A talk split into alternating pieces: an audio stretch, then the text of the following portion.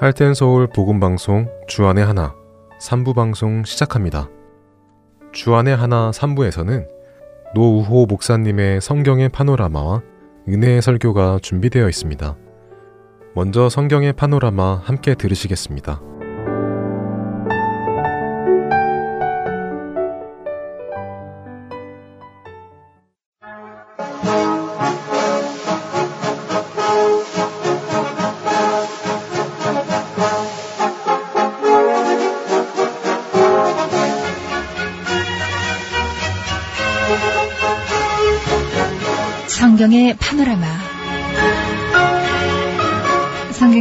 파노라마 이 시간은 성경의 진리 함께 배우고 있습니다. 하나님 말씀을 사모하시는 분들 함께 하시지요. 노우호 목사님이십니다. 목사님 안녕하세요. 반갑습니다. 김성윤입니다.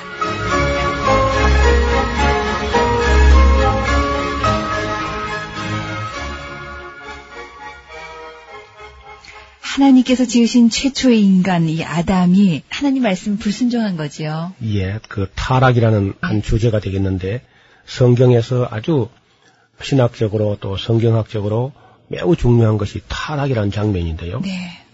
우리가 일반적으로 그냥 타락 그러면은 뭐 술이나 먹고 흥청망청하고 생활에 규모가 없고 뭐 이런 사람을 뭐 타락한 것이다 이렇게 말하는데 물론 그 뭐 타락이라 할 수 있겠죠. 그러나 사실은 타락의 결과이고 진정한 의미에서 타락이라는 것은 그건 좀 다른 문제지요. 그 히브리어로 이 슈브라는 말이 타락이라는 그런 뜻인데 그것은 하나님으로부터 돌아서는 것 내지는 하나님을 등지는 것 아니면 하나님을 외면하는 것 하나님께 대한 무관심하는 것 이것이 이제 타락이라는 겁니다. 네. 그러니까 이제 누가 우리에게 대해서 무관심하면 참 마음이 안 좋지요. 그 누가 어, 우리를 보고 등을 돌려대고 돌아서 버린다든지 얼굴을 돌려버린다든지 이게 이제 타락이라는 겁니다. 신약에서는 이 말이 흔하지 않았습니다만은 신약에서는 아마 이걸 빗나갔다 혹은 죄다 이렇게 말로 표현하기도 합니다. 그래서 이 타락이라는 것은 몇 가지가 깨어지는 것이라고 할 수 있겠는데 쉽게 말하면 첫째는 하나님께서 창조하신 세계의 진실이 깨지는 것 그리고 이 선이 깨지는 것 선이라는 것은 그 생명을 사랑하는 게 선인데 그 생명 사랑하는 게 깨진다는 겁니다. 그럼 미가 깨진다는 것은 그렇게 아름답게 창조하셨는데 그 아름다움이 또 깨어져 가는 거예요. 그리고 이제 마지막 네 번째 관계가 깨어지는 겁니다. 타락이라는 게 관계가 파괴되는 것.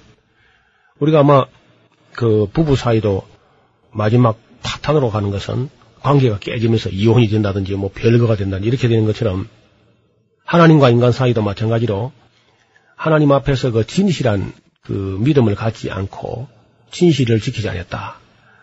그리고 선을 행하지 아니하고 가인에게 하나님께서 물으실 때 그런 말이었습니다. 선을 행하지 아니하면 죄가 네 문 앞에 엎드렸느니라. 네가 선을 행하지 못하면 왜 내 앞에 얼굴 들지 못하느냐. 그렇게 말씀하시는 장면이 나옵니다.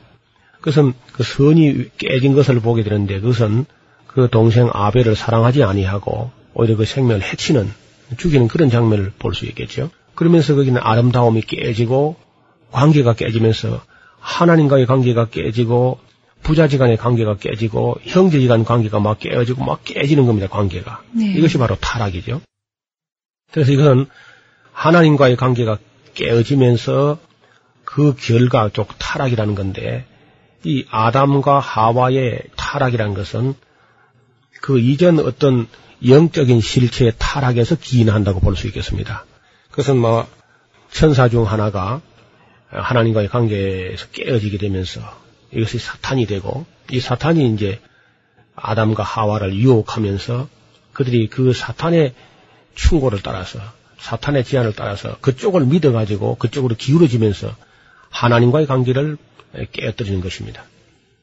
아담은 하나님께서 지신 최초의 인간이었는데요. 흙으로 지음을 받은 후에 하나님께서 생기를 그 코에 불어넣으시자 살아있는 존재가 되었다. 우리 보통 개혁 성경에는 생명이 되었다 그렇게 되어 있는데 그 네페시 하야라고 하는 그 말은 살아있는 존재가 되었다 그렇게 번역하는 것이 옳겠습니다. 성경을 보면은 여호와 하나님이 동방의 에덴의 동산을 창설하시고 그 지으신 사람을 거기 두시고 여호와 하나님이 그 땅에서 보기 아름답고 먹기에 좋은 나무가 나게 하시니 동산 가운데는 생명나무와 선악을 알게 한 나무가 있더라. 그렇게 기록되어 있습니다. 많은 사람들이 동산 중앙에 무슨 나무가 있었냐고 물으면은 선악과가 있었다 이렇게 말한대요. 생명나무, 생명나무와 선악을 알게 하는 예. 나무. 그 둘이 나란히 있은 겁니다. 예.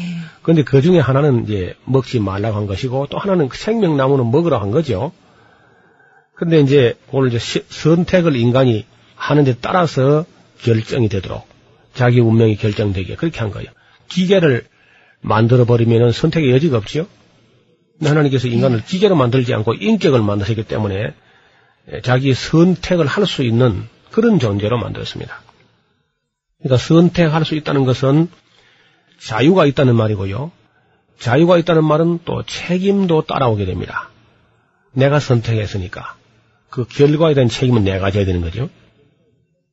하나님께서 아담에게 말씀하시기를 동산 각종 실과는 임의로 먹되 동산 중앙에 있는 두 나무 중에서 선악을 알게 하는 나무의 실과는 먹지 말라. 그렇게 하셨고 먹는 날에는 정령 죽으리라. 예, 그렇게 말씀하셨습니다. 하나님께서 그 사람을 이끌어 에덴 동산에 두시고 그것을 이제 다스리며 지키게 하시고 그 단 하나만 제약이 딱 하나 있었지요 제한이. 그 선악을 알게 나무 실가고 하나만 먹지 말도록 아무 제약이 없는 아주 자유스러우면서도 어, 풍성하고 충만하고 부족한 것이 도무지 없는 그런 세상을 주셨는데 아담은 이 말을 들을 때 어떻게 들었는지 잘알 수 없지만은 이해하지 못하는 부분이 있었을 것 같기도 해요. 왜냐하면은 경험과 역사와 상식이 전혀 없이 그러니까, 시작을 했기 예. 때문에요. 먹는 날엔 정령 죽으려 하셨지만은 죽는다는 말이 도대체 무슨 의미를 뜻하는지를 몰랐을 거예요. 예, 아담은 아직 죽는 걸 한 번도 본 적이 없기 때문에 예. 이러한 의문은 지금까지 예, 사람들에게 사실 뭐 죽음이라는 건 우- 아직 우리가 잘 모르잖아요. 간접적인 죽음을 알 뿐이지 내가 직접 안 죽어봤기 때문에 저도 잘 몰라요. 저는 그 임종의 순간을 많이 지켜봤습니다만은 그러나 네. 내가 경험한 게 아니고 다른 사람의 경험하는 걸 내가 보는 것, 그 간접 경험이죠. 오늘 우리 한국 교회 성도님들이 궁금한 것을 가지고도 묻지 않고 아는 척. 어, 그건 안타까운 일이죠. 그래가지고 이제 그 내가 몰라서 애를 태우는데 너- 어떤 이단자가 와가지고 너 그런 거 아느냐? 어 모르지 않습니까? 그 봐.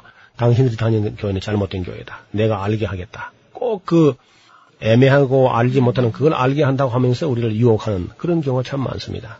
바로 인간이 애매하게 잘 알지 못하는 이 문제를 가지고 이제 사탄이 그걸 빌미로 해가지고 접근하는 것을 볼 수 있습니다. 그래서 예수님께서 진리를 알지니 진리가 너희를 자유케 하리라. 너희가 내 말에 거하면은 진리를 알지니 진리가 너희를 자유케 하리라. 어, 진리를 안다는 건 참 중요합니다. 말씀을 잘 배워서 진리를 발견하고 나면은 어떤 이단이나 사이비가 와서 어, 흔들어도 흔들리지 않는 내가 진리를 확실히 가지고 있으면 흔들릴 이유가 없지요. 그래서 죽는다는 것은 어떻게 된다는 뜻이며 또 그 다음은 어떻게 되는지 질문해 볼 수 있었을 텐데 아담은 알지 못하면서도 묻지 않았습니다. 하나님께서는 아담을 지으시고 그 아담 안에서 하와 즉 돕는 배필을 지으셨습니다. 예. 그래서 아담과 하와는 서로 그리워하고 가까워지려고 하고 끌리게 그렇게 하신 거지요. 하와는 처음부터 아담과는 다른 그런 아름다움으로 지어졌습니다. 하나님께서 하와를 이끌어 아담에게 소개하자 아담의 입에서 아주 놀라운 이야기가 나옵니다. 이는 내 살 중에 살이요 뼈 중에 뼈라. 아, 이거 아주 표현이 아주 아주 시적인 표현이죠. 내 살 중에 살이요 뼈 중에 뼈라고 이렇게 표현합니다. 하나님께서 그 먹지 말라고 하신 것은 그 아담에게 이제 예, 말씀하셨고 하와는 그때 아직 지음을 받지 않았습니다. 그래서 사실은 하와는 잘 모르고 있었는지 모르겠어요. 그러나 아담이 아마 자기 아내에게 이야기하긴 했는가 봐요. 근데 이것도 역시 철저하게 했어야 되는데 그 하- 하와의 그 자세를 보면은 그다지 그 교육이 철저하지 못했던 것 같습니다. 그러나 아담도 하와도 이 문제를 그렇게 뭐 심각한 것으로 받아들이지 않았던 것 같이도 보여요. 아담과 하와는 사단에게 게임을 받게 되었는데 그럴 만한 이유가 있습니다. 첫째, 아담과 하와는 아무 경험이 없습니다. 죽음이 무엇인지도 알지 못했습니다. 역사도 없으니까 전례가 또 없었어요. 또 뱀이 누구인지 어떠한 존재인지를 전혀 알지 못하고 있습니다. 사실 현대인들도 거의 대부분은요, 창세기의 뱀이나 사탄이 무엇인지 모르고 있기 때문에 지금 쏟고 있는 거죠. 따라서 그러한 사람은 여전히 사탄에게 쏘을 가능성을 언제나 가지고 있다는 것입니다. 사람들은 창세기의 뱀을 사단으로 해석하면 비약적인 해석인 줄 알고 아주 의아스러워 하는데요.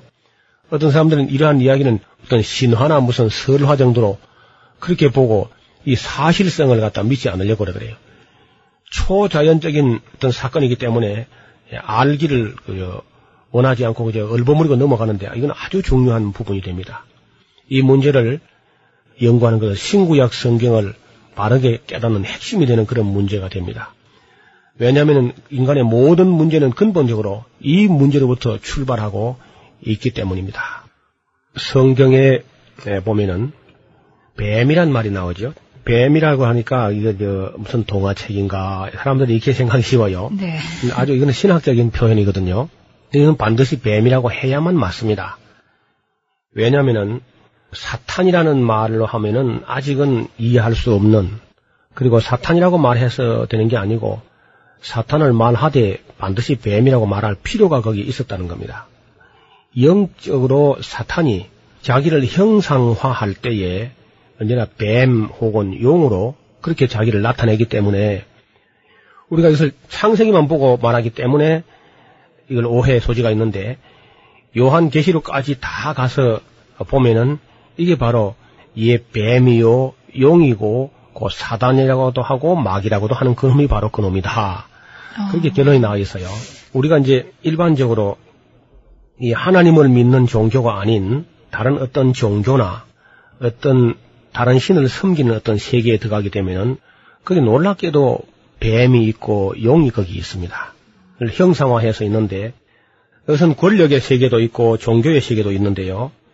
아마 그 혹 어떤 큰 지각이나 제실이나 옛날 고색 창리나 어떤 그런 전통적인 건물들 대들보라든지 이런 데 가서 보면은 용 그림이 있죠. 돌로 가지고 조각하는데 어떤 비석 같은 데 보면은 역시 용이 여의주를 물고 있는 것도 있고 여러 가지가 있는데 근데 이 용이 또 어디 가서 자리를 잡고 있냐면은 권력 가까이에서 권력 즉 옛날에 임금님이 앉는 그 의자를 보면은 용상이라 그러죠? 예, 용상에 용상. 그리고 임금님의 얼굴을 용안이라 그러죠, 용안. 용의 얼굴이다. 용안이라 그러고, 또 임금님이 입는 그 옷을 용포라 그럽니다. 골용포, 황용포, 어, 용포라 그러죠. 그 임금님 부처는 용선이라 그러고, 임금님 눈물은 용누라고 하고, 임금님의 수리는 용가라고, 전부 용이에요, 다. 그 종교 세계, 그리고 이제 정치 세계, 그 옛날 세계를 보면은 종교와 정치가 하나가 돼 있었어요. 그 하나가 돼 가지고 결국은 사람을 억압합니다. 제정 일치 시대는 제사 문제, 즉 종교 문제하고 정치 문제가 한 세력으로 있어 가지고 사람들을 이제 억압하고 탄압하고 착취하고 뭐 이렇게 하는 그 배후에는 언제나 사단이 있었던 겁니다. 용은 사단의 형상이군요. 그렇죠. 그래서 이 세상 권세 잡은 자, 권력 가까이에 있는 자. 음. 그래서 이제 이 세상을 갖다가 권력이라든지 금력이라든지 이런 걸 가지고 사람들을 이제 억압하고 이용하고 그렇게 하는 거죠. 이걸 이제 용이라고 하니까 이제 우리가 알게 된 것이죠. 그리고 혹시 이제 우리 성도들 경험했는지 모르겠습니다만은 어려서 제가 예수님 믿지 않을 때 꿈에 이제 뱀이 나타나는지 이런 수가 있습니다.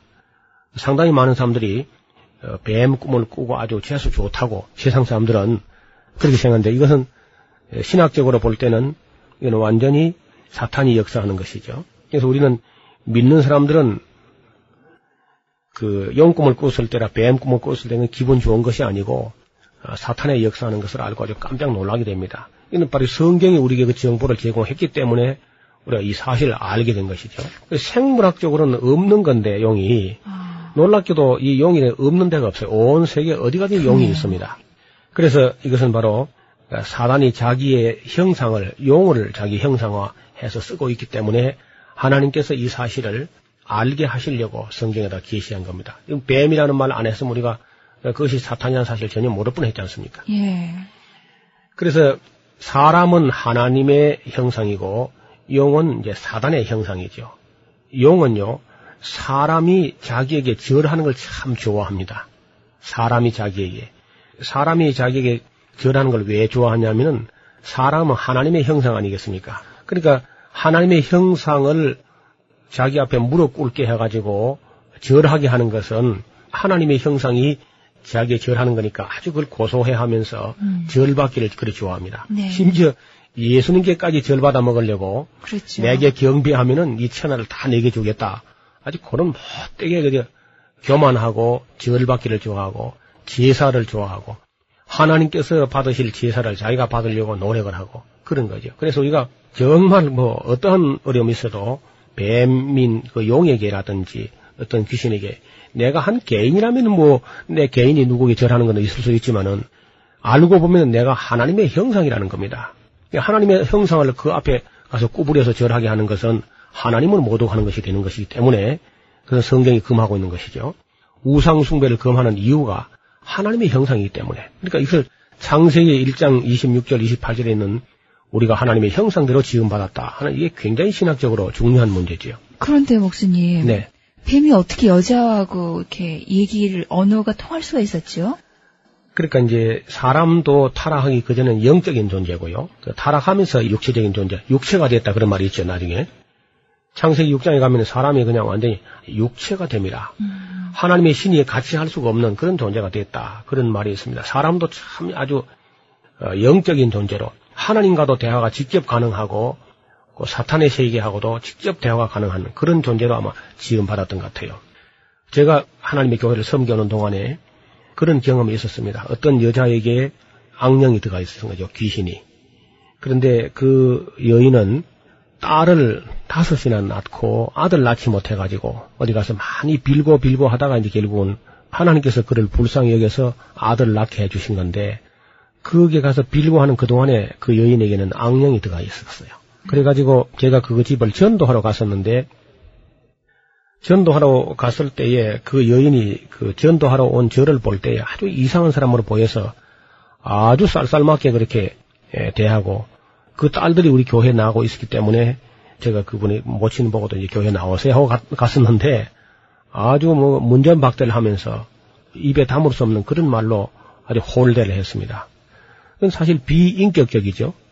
사람이 낯선 사람이 자기 집에 왔다 할지라도 그렇게 할 수 없는 건데 아주 비인격적으로 그렇게 해요. 그래서 좀 이상하다 하고 느꼈는데 예. 한 3일 후에 제가 교회를 가니까 그 집 딸이 와서 하는 말이 우리 어머니가 말문을 닫았습니다. 그래요. 음. 그리고 말문을 닫았더니 이게 무슨 말이냐 하니까 다녀가신 후에 말을 하지 못하고 누워서 눈만 깜박깜박 한다 그래요. 그래서 제가 가겠다 하고 이제 이따 가서 보니까 정말 눈은 뜨고 있는데 말을 하지 못하고 있었어요. 그래서 낫고 싶으면은 하나님의 교회를 나오십시오.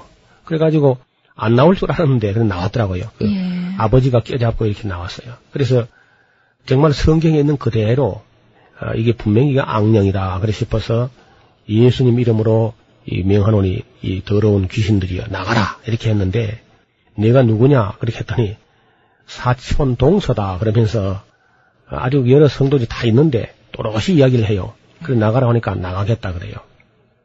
그런데 나중에 이제 그 나가고 나서 사람이 정상으로 돌아왔는데 도대체 어떻게 된 것입니까? 물었더니 제가 전도하기 위해서 그 집에 갔을 때 이상하게 보였을 뿐 아니라 딱 내가 대문간에 나가고 나니까 자기가 집 방에 들어가서 문을 딱 닫고 들어간 순간에 아직 잠이 든 것도 아닌데 말이죠. 사람이 자기가 깨어 있었는지 뭐 모르겠습니다만은 큰 그저 우리 큰 우리 허벅지만한 큰 뱀이 굵기가 시커먼 뱀이 자기 문을 열고 싹 들어가서는 발목부터 뭐 온 몸을 찬찬 감아 와가지고 다 감고도 좀 남더랍니다. 뱀의 머리가. 예. 그러면서 너 정말 교회 나가면은 네 머리부터 내가 부숴먹겠다. 뭐 이렇게 하더라는 거예요. 어. 그게 얼마나 놀랐겠습니까? 근데 이 부인이 그 뱀이 그렇게 하자, 아이고, 이게 교회 나가서 안 되겠다. 이렇게 생각한 게 아니고, 교회를 나가버려야 되겠다. 어. 아, 그런 생각이 들었다는 겁니다. 예. 그렇게 하자고만 나- 뱀이 남아있던 그 한 50cm 되는 그 나머지를 가지고 목을 탁 감았는데 말을 못한 거예요. 그래가지고 교회 와서 예수님 이름으로 명하노니 이 더러운 귀신을 나가라 하는 그 순간에 그 뱀은 풀어져 버렸고 자기는 자유하게 돼서 말을 하게 됐다는 겁니다. 할렐루야입니다. 그러니까 자기가 집에 그러고 나서는요 자기 집이 깨끗하게 지은 집이고 교회는 그때 아주 허술한데 예. 그 교회에 있으려 그러고 자기 집에 안 갈라 그래요. 그래서 그 왜 안 갈라 하니까 내가 집에 가면 또 그 뱀이 나를 친친 감으면 어떻게 하느냐. 그래서 이제는 당신이 하나님을 믿기 때문에 예수님을 믿기 때문에 그렇게 할 수 없을 거라고. 그래서 집으로 돌려보낸 적이 있어요. 이것은 바로 그 여인이 그렇게 섬기고 했던 그 악령이 결국은 하나님을 믿지 못하게 그렇게 하는 건데 이 방송을 들으시는 분 중에 혹시 밤에 꿈을 꿀 때 뱀이 보이거나 어떤 용이 보이거나 하는 분들은 빨리 교회를 나가셔야 됩니다. 어, 그 만약에 그렇게 않고 시간을 보내다가는 나중에 그 악령이 우리를 완전히 억압해버리면 교회 나갈 수도 없는 그 교회 나갈 수 있는 자유도 없어져 버리는 그런 무서운 세계가 바로 악령의 세계죠. 그래서 이것들이 우리를 위협합니다. 대개 하나님을 믿지 못하게 그리고 무슨 그 점하는 사람들이든지 이런 사람을 통해 가지고 어, 교회 나가면 무슨 탈이 나게 만들겠다. 아주 그런 속임수를 가지고 우리를 속이고 기만하고 처음부터 거짓말쟁이고 속이는 거죠. 예. 이런 실체가 바로 악령 곧 사탄이기 때문에 뱀으로 나타나든지 용으로 나타나든지 혹은 무슨 어떤 이상한 짐승으로 나타날 때에 이런 것은 절대로 그 정상적인 그런 하나님으로부터 오는 꿈이 아니고 마귀로부터 사탄으로부터 오는 꿈이기 때문에 그럴 때 빨리 떨고 하나님께 나가서 기도하고 하나님의 도우심을 요청하는 것이 그것이 바람직한 길인 줄로 믿습니다.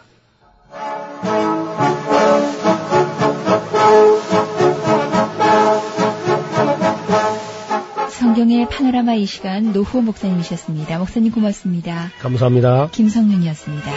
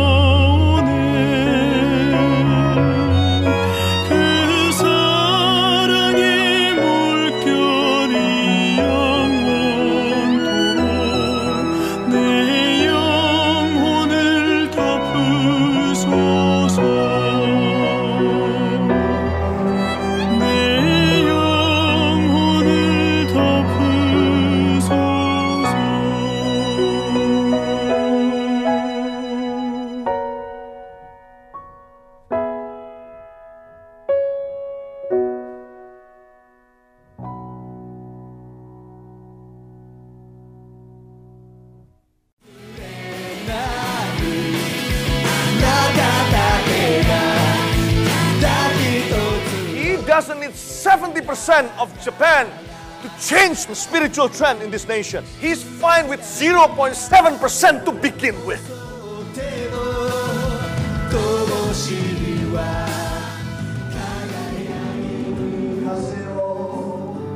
하나님을 향해 부르짖는 일본인들의 간절한 마음이 들리십니까? 크리스천 인구가 1%도 되지 않는 척박한 영적 사막 일본. 그 사막의 땅에도 복음의 씨앗이 뿌려져야 할 것입니다. 하트앤서울 복음 선교회에서는 이 일을 위하여 일본어 방송 CD를 제작하였습니다. 주위에 있는 일본인들에게 이 CD를 전하고 싶은 분들은 전화번호 602-866-8999로 연락 주시기 바랍니다.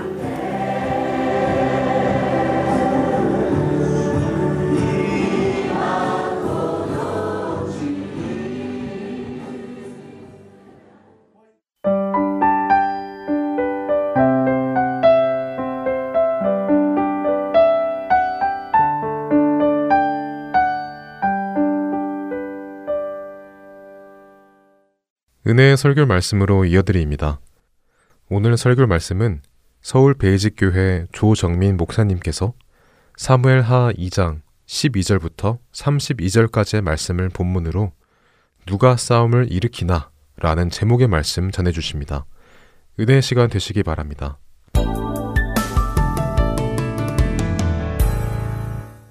많은 시비가 있고 많은 다툼이 있지만 결국 그 싸움과 분란에 깊이 들어가 보면 누가 더 세냐?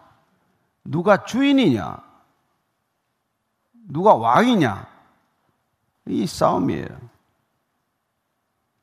그 사람들은 누가 주인이 한 사람 정해지고 왕이 한 사람 정해져야 질서가 생겨나는 것입니다. 우리는 그런 질서에 길들여졌어요. 하나님은 이 질서를 바꾸고자 하십니다. 한 주인을, 한 왕을 정하고 나면은 모든 사람들이 이제는 그의 명령에 복종해야 하는 그런 주종 관계가 아니라 하나님이 왕이 되시면 모든 사람들이 한 자녀로서 함께 살아가는 공동체적 질서, 우리가 생각하는 이런 강력한 위계 질서가 아니라 그런 공동체적 질서를 이 땅에 세우시기 위하여 그 아들을 이 땅에 보내셨다는 것입니다. 오늘 12절, 13절 다시 읽습니다. 시작. 넬의 아들 아브넬과 사울의 아들 이스보셋의 신복들은 마하나임에서 나와 기본에 이르고 스루의 아들 요압과 다윗의 신복들도 나와 기본 못가에서 그들을 만나 함께 앉으니 이는 못 이쪽이요 그는 못 저쪽이라. 넬의 아들 아브넬은 이게 사울의 조카예요. 그 다음에 이스루야의 아들들이 나오는데 요압과 아비세와 아사헬이라는 이 요압 이 세 형제는 다윗의 누이의 세 아들입니다. 스루야라고 하는 다윗의 누이 아들들이니까 오늘 이 싸움에 나온 사람들은 조카들이에요. 사울의 조카들과 다윗의 조카들. 어떻게 보면 가장 가까운 인척들이죠. 측근들이에요. 그들이 군 사령관이 된 거예요. 근데 이들이 지금 이제 만나게 된 곳은 기본 못가라고 되어 있어요. 뭐 그렇게 큰 못은 아닙니다. 뭐, 뭐 직경이 한 11m. 길이가 한 20여 미터 정도 되는 그러나 한 5천 명 이상이 마실 수 있는 그런 연못인 못인데 중동 지방에서 그렇게 담수 물이 담겨 있는 연못이라면 전략적 가치가 굉장히 큰 것이죠. 그러니까 요단 동편에 있던 이 아브넬 군사령관이 이 연못을 한번 차지해야겠다는 생각을 가지고 여기 이제 출정을 한 것이죠. 군사들 데리고. 그게 아브넬이 온다는 소식을 접한 이 요압이 다윗의 군사령관 자격으로 또 이렇게 부하들을 이끌고 대치를 하게 된 겁니다. 오늘 이 문장을 곰곰이 들여다봐도 뭐 왕의 재가를 받았다거나 어떤 전략 회의를 했다거나 이런 치밀한 전쟁 준비를 했다거나 하는 그런 흔적은 없어요. 어쩌면 지금 북이스라엘의 열한 지파를 이끌고 있는 이스보셋의 사실 군사령관 아브넬은 실질적인 권한을 본인이 직접 다 행사하고 있기 때문에 뭐 왕의 재가를 받고 할 것도 없을 거예요. 또 이쪽도 뭐 다윗의 군사령관이라고 하는 이 요압도 충성심이 강하고 그들이 다 용맹한데 문제는 그 충성심과 용맹이 지나쳐서 다윗의 속을 두고두고 썩이는 사람들이 됩니다. 뭐 어디 없이 측근들이 문제를 일으키면 정말 수습하기가 보통 어려운 일이 아니죠. 그래서 앞으로 계속 그 문제가 터져 나올 터인데 오늘 이렇게 조카들의 무슨 대리전과도 같은 이런 양상이 펼쳐지고 마는 것이죠. 자, 14절부터 17절까지입니다. 아브넬이 요압에게 이르되 원하건대 청년들에게 일어나서 우리 앞에서 겨루게 하자. 요압이 이르되 일어나게 하자 하며 그들이 일어나 그 수대로 나아가니 베냐민과 사울의 아들 이스보셋의 편에 12명이요. 다윗의 신복 중에 12명이라. 각기 상대방의 머리를 잡고 칼로 상대방의 옆구리를 찌르며 일제히 쓰러진지라. 그러므로 그것을 헬갓 핫수림이라 일컬었으며 기부원에 있더라. 그날의 싸움이 심히 맹렬하더니 아브넬과 이스라엘 사람들이 다윗의 신복들 앞에서 패하니라. 여기 보니까 무슨 뭐 대단한 결투, 무슨 전쟁을 하려고 온 것 같지는 않아요. 근데 여기서는 지금 열둘이 이렇게 청년들, 젊은 군사, 용맹한 군사들을 가지고 한번 우리가 양쪽 겨뤄보자. 무슨 전쟁 유희도 아니고 무슨 힘겨루기 같은 어떤 그런 게임과도 같은 일을 한 거예요. 그러나 어쨌건 가장 잘 싸우는 사람들 열두를 뽑았겠죠. 어쨌건 대표하는 사람들이니까. 하여튼 그러나 열둘이라고 하는 이 숫자는 열두 지파를 대표한다는 그런 상징적 의미가 있기 때문에 어떻게 보면 각 진영을 대표해서 이스라엘의 주도권을 위한 어떤 그런 무술 경연 대회 같은 게 되고 마는 거예요. 근데 싸우는 방식이 뭐 머리를 잡고 단검을 가지고 싸웠기 때문에 옆구리를 서로 찔러가지고 12명씩 12명씩 다 죽고 말았어요. 아니 이게 얼마나 허무한 전쟁입니까? 허무한 싸움입니까? 그 정말 뭐 눈에 넣어도 아프지 않을 젊은 청년들, 젊은 용사들이 예? 군 사령관이라고 하는 자들이 나와봐. 가서 열둘씩 줄을 서봐. 가서 달려가서 저 친구들 다 죽여버려. 하는 그런 몇 마디 명령에 이 24명의 젊은 목숨들이 다 죽음을 맞게 됩니다. 여러분, 그러나 싸움은 시작이 되면 그 싸움이 진정이 됩니까? 금방 큰 전쟁으로, 전면전으로 확전이 되는 것이죠. 어쨌건 이 전쟁은 어이없게도 12씩, 12씩 싸움을 겨루게 하다가 24씩 전부 몰사함으로써 그 현장에 있던 모든 군인들의 칼날이 번덕이기 시작하고 유혈이 낭자한 전면전으로 치닫게 됩니다. 어쨌건 연못가의 피가 흥건했겠죠. 그래서 이곳을 헬갓 하수림이라고 이름을 붙인데 그게 무슨 뜻인가 하니까 이게 날카로운 뭐 칼의 밭이다.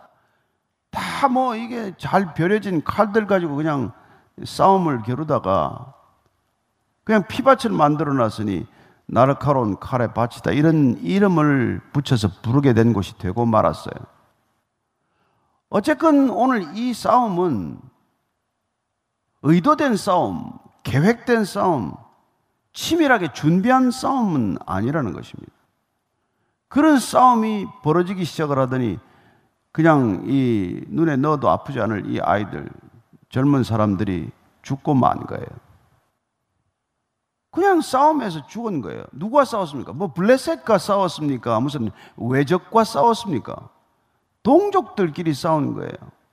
형제들끼리 싸운 겁니다. 서로 아는 사람들끼리 싸운 거예요.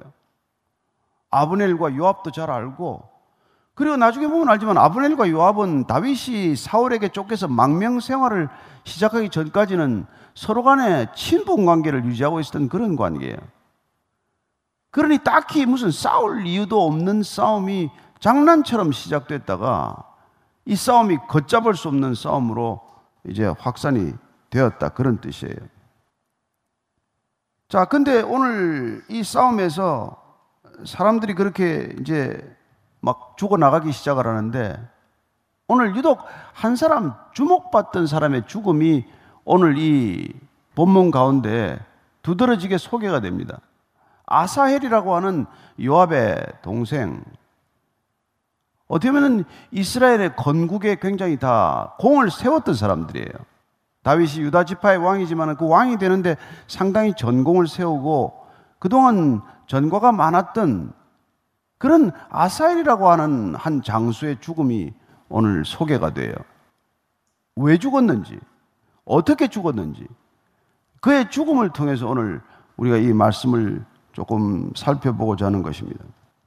자, 18절부터 21절까지 시작.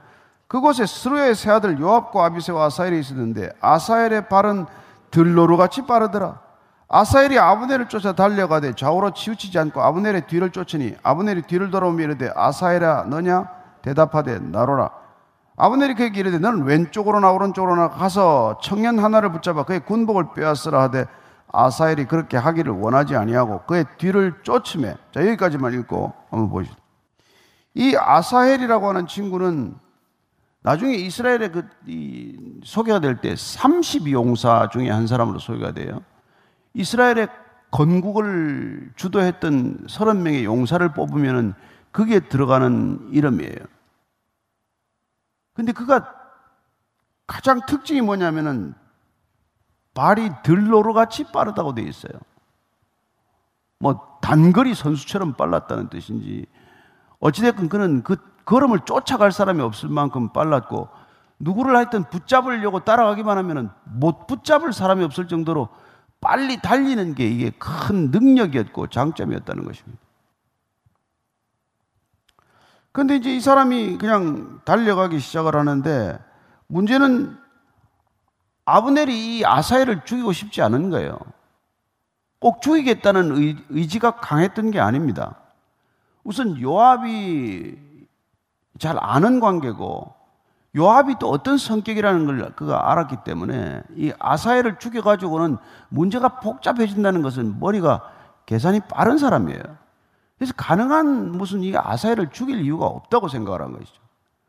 그런데 문제는 아사엘이 끝까지 쫓기 시작을 하는 거예요. 좌우 살필 겨를도 없이 이 아사엘이 그냥 아브넬 한 사람만 보고 정말 이 목표 하나를 보고 끝까지 이게 따라오는 거란 말이죠. 그랬더니 이제 22절, 23절입니다. 시작. 아브넬이 다시 아사엘에게 이르되 너는 나 쫓기를 그치라. 내가 너를 쳐서 땅에 엎드러지게 할 까닭이 무엇이냐? 그렇게 하면 내가 어떻게 내 형 요압을 대면하겠느냐 하되 그가 물러가기를 거절하며 아브넬이 창 뒤끝으로 그의 배를 찌르니 창이 그의 등을 꿰뚫고 지나간지라 곧 그곳에 엎드려져 죽음에 아사엘이 엎드려져 죽은 곳에 이르는 자마다 머물러 섰더라. 그러니까 죽일 의도가 없으니까 창을 이렇게 뒤끝을 가지고 그를 따라오는 사람을 찌른 거예요.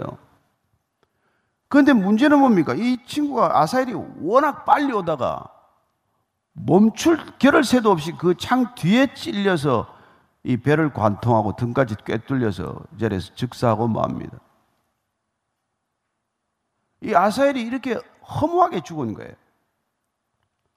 이스라엘의 30용사, 용사 중에 용사이고 발이 들로루 같이 빨라서 누구도 그의 걸음을 따를 자가 없었던 이 용맹한 한 전사가 별로 죽일 의사도 없는 아브넬의 창 뒤끝에 찔려서 죽는 사고가 사건이 발생한 거예요.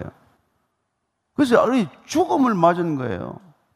여러분 이 세상에서 가장 귀한 걸 잃어버린 것입니다. 목숨을 잃어버린 거예요. 뜻을 달성하고 하네요. 뜻도 달성하지 못하고. 그래서 오늘 우리가 좀 살펴봐야 될 것은 이 아사엘이라고 하는 사람을 한번 좀 면면히 들여다볼 필요가 있다는 거예요. 그는 도대체 왜 이 아브넬을 집요하게 따르기 시작을 했나? 왜 도대체 이 스루야의 세 아들들은 이 아브넬과의 전쟁에 그냥 기꺼이 뛰어들어서 이 전쟁을 크게 만들고 말았느냐는 것입니다.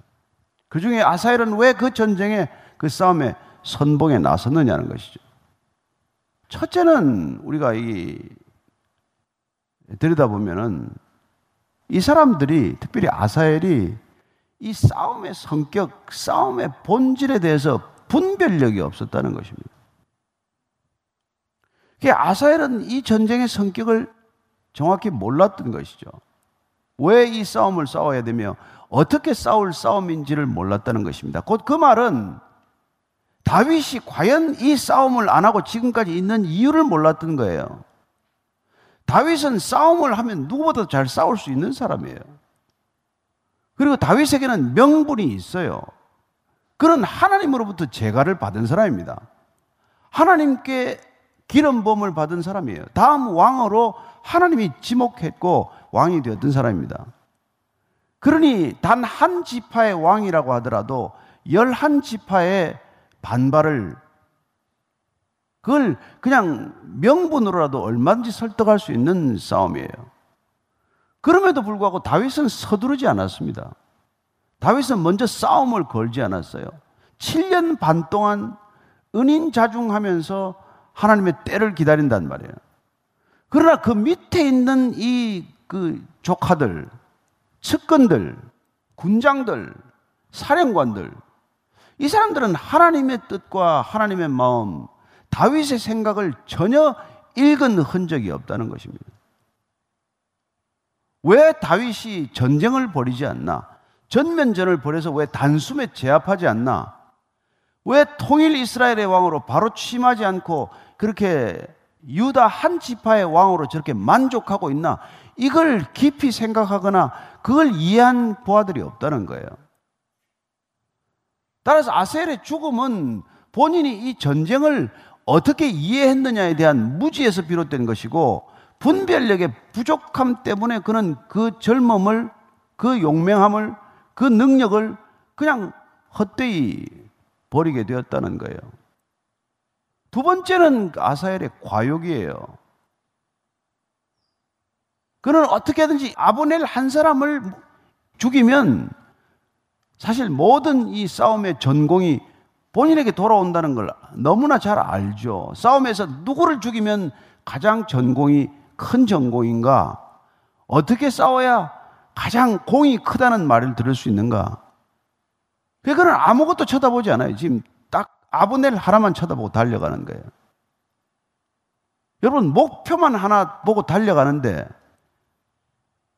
여러분, 그게 어쩌면 가장 추한 욕심일 수 있단 말이에요. 아, 목표 지향적인 인간 좋죠. 모든 능력을 한 군데 쏟아붓는 것 좋은 일이죠. 그러나 무엇 때문에 그 모든 능력을 거기에 쏟아붓느냐?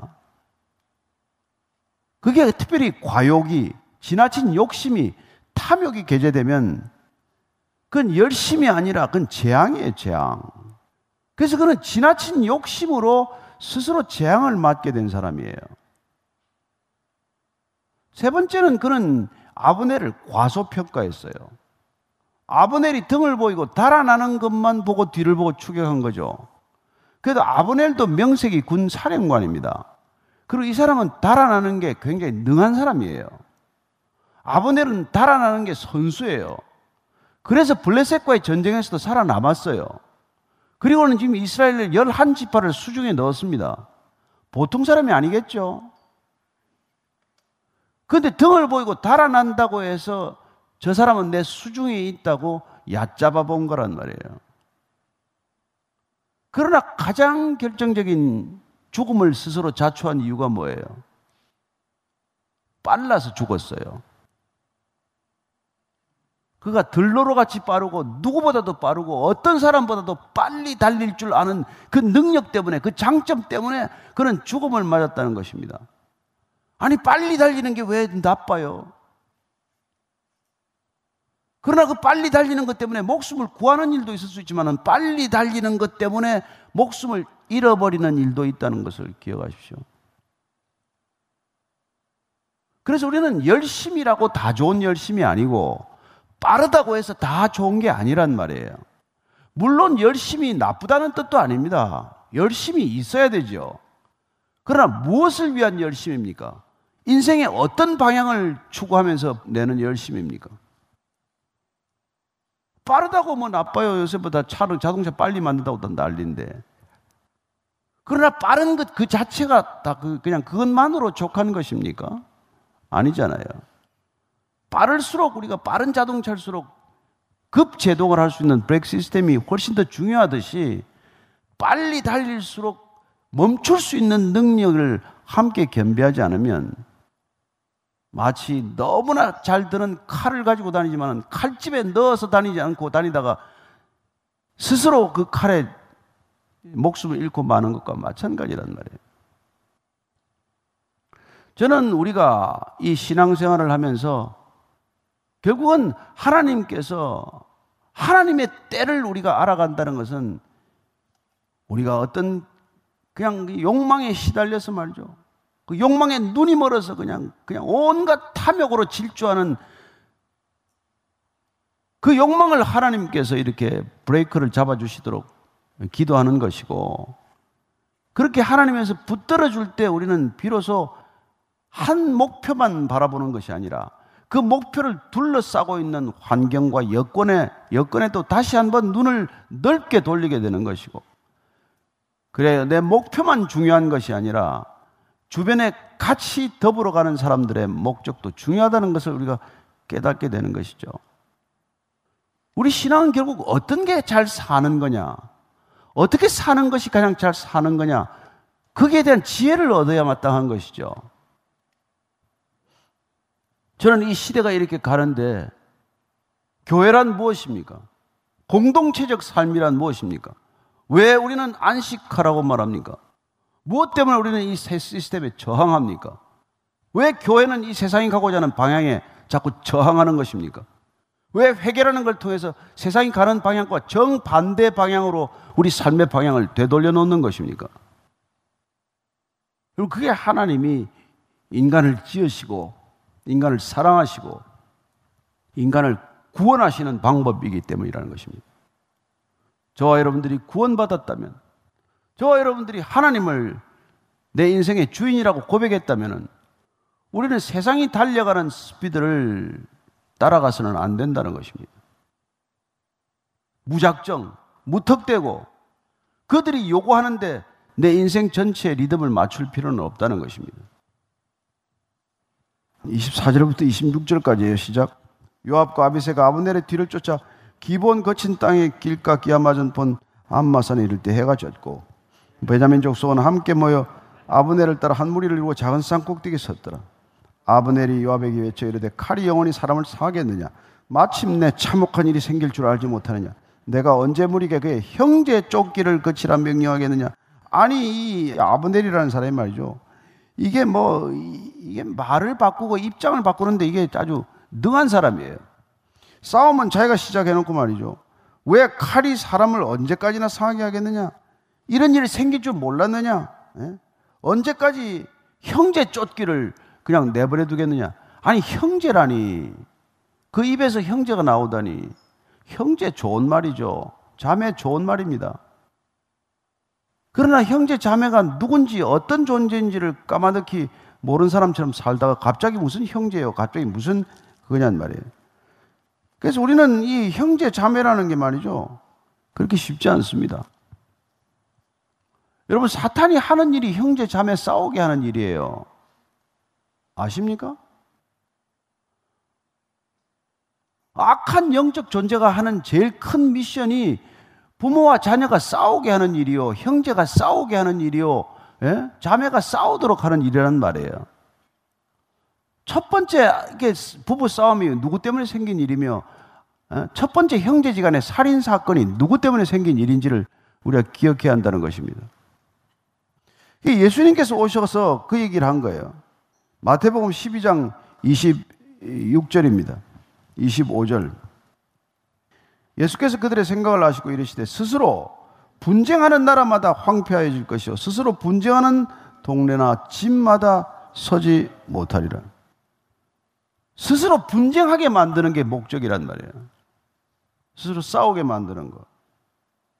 그래서 악한 영은 싸우게 하는 게 자기 미션이고 성령님은 하나 되게 하는 게 미션이에요. 그래서 에베소서 4장 3절 말씀 같이 읽습니다. 시작. 평안에 매는 줄로 성령이 하나 되게 하신 것을 힘써 지키라. 성령은 평안에 매는 줄로 하나 되게 합니다. 하나 되게 하는 거예요. 저는 여러분들이 올 한 해 하나님을 알아갈수록 힘써 하나 되기를 축복합니다. 어떻게 살아야 형제입니까? 어떻게 해야 형제 자매가 되는 것입니까? 우리가 그냥 베이직 교회는 형제 자매라고 부르기만 하면 되는 것입니까? 아버지의 뜻대로 하는 자라야 형제요 자매다라고 말씀하고 계십니다. 따라서 저와 여러분들이 아무리 입으로 형제 자매를 강조해도 하나님의 뜻과 무관하다면은 그건 아무 소용없는 호칭이 되고 마는 것이고 오히려 가정스러운 호칭이 되고 말겠죠. 그래서 오늘 이 아브넬의 입에서 나오는 형제요. 이런 말들이 공허하기 짝이 없는 말이 되고 마는 것이죠. 27절부터 29절까지 읽습니다. 시작. 요압이 이르되 하나님이 살아계심을 두고 맹세하노니 내가 말하지 아니했다면 무리가 아침에 각각 다 돌아갔을 것이요 그의 형제를 쫓지 아니하였으리라 하고 요압이 나팔을 불며 온 무리가 머물러 섰고 다시는 이스라엘을 쫓아가지 아니하고 다시는 싸우지도 아니하니라 아브넬과 그의 부하들이 밤새도록 걸어서 아라바를 지나 요단을 건너 비드론 온 땅을 지나 마하나임에 이르니라 요압이 대답합니다 너희들이 처음부터 이렇게 시비를 걸지 않았다면 우리가 형제들을 쫓지 않았을 것이다 모든 책임을 아브넬에게 넘기지만은 사실은 요압에겐 책임이 없습니까? 열둘씩 싸우게 하자고 할 때 본인도 기꺼이 일어나라 나가서 싸워라고 독려한 사람은 또 누굽니까? 그래서 여러분 우리가 이게 정말 싸우게 하는 자의 계략에 말려들면 우리는 우리의 의지와도 상관없이 때로는 이 싸움에 말려들고 만다는 것입니다. 저는 이 나라 이 민족에게 성령의 바람이 불기를 기도합니다. 이 땅에 성령의 바람이 불어서 온 민족이 하나 되게 하시기를 간절히 기도하는 한 해가 되기를 바랍니다. 사탄은 어디를 가나 쪼갭니다. 나눕니다. 분열하게 합니다. 갈등하게 합니다. 가는 곳곳마다 싸웁니다. 자기들끼리는 잘 안 싸워요. 여러분, 사탄도 누구와 싸워야 될지를 안단 말이에요.